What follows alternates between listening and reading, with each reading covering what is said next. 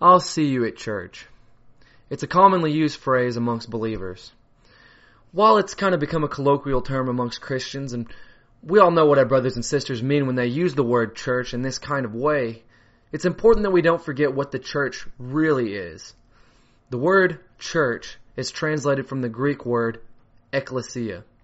This word refers to a specifically called out group of people.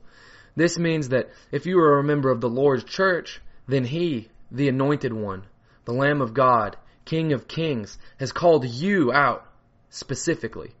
If you ask me, this truth should inspire awe in us. Although naturally, once the initial shock and awe of this realization subsides, the next logical question one would ask is, okay, I've been called out, but what have I been called out from? To answer this biblical question, let's go to a biblical answer in 1 Peter chapter 2 and verse 9. There Peter says, "But you are a chosen people, a royal priesthood, a holy nation, God's special possession, that you may declare the praises of him who called you out of darkness into his wonderful light." We have been called out and away from the material things, the passions and lusts, the ever present darkness of this world, to live and walk as Christ did. With such a steep task ahead of you, you might begin to feel a bit intimidated. However, you are not alone. The church, your spiritual family, will be there fighting alongside you every step of the way. In the Apostle Paul's letter to the Ephesians, in chapter 4, and verses 15 and 16, Paul exhorts Christians to be unified and strong in unity under Christ.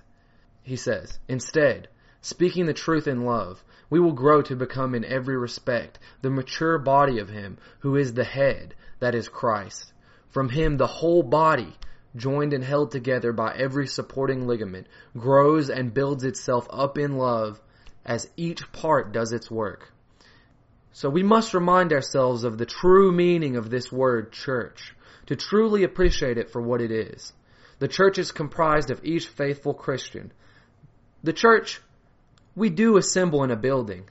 However, even if one day we were to wake up, go through our morning routine, get in the car, and drive to this building where we commonly meet to worship our Savior, and find that it has burned to cinder and ash, we could all have the eternal comfort of knowing that the church, the Lord's church, still stands and will stand forever and ever.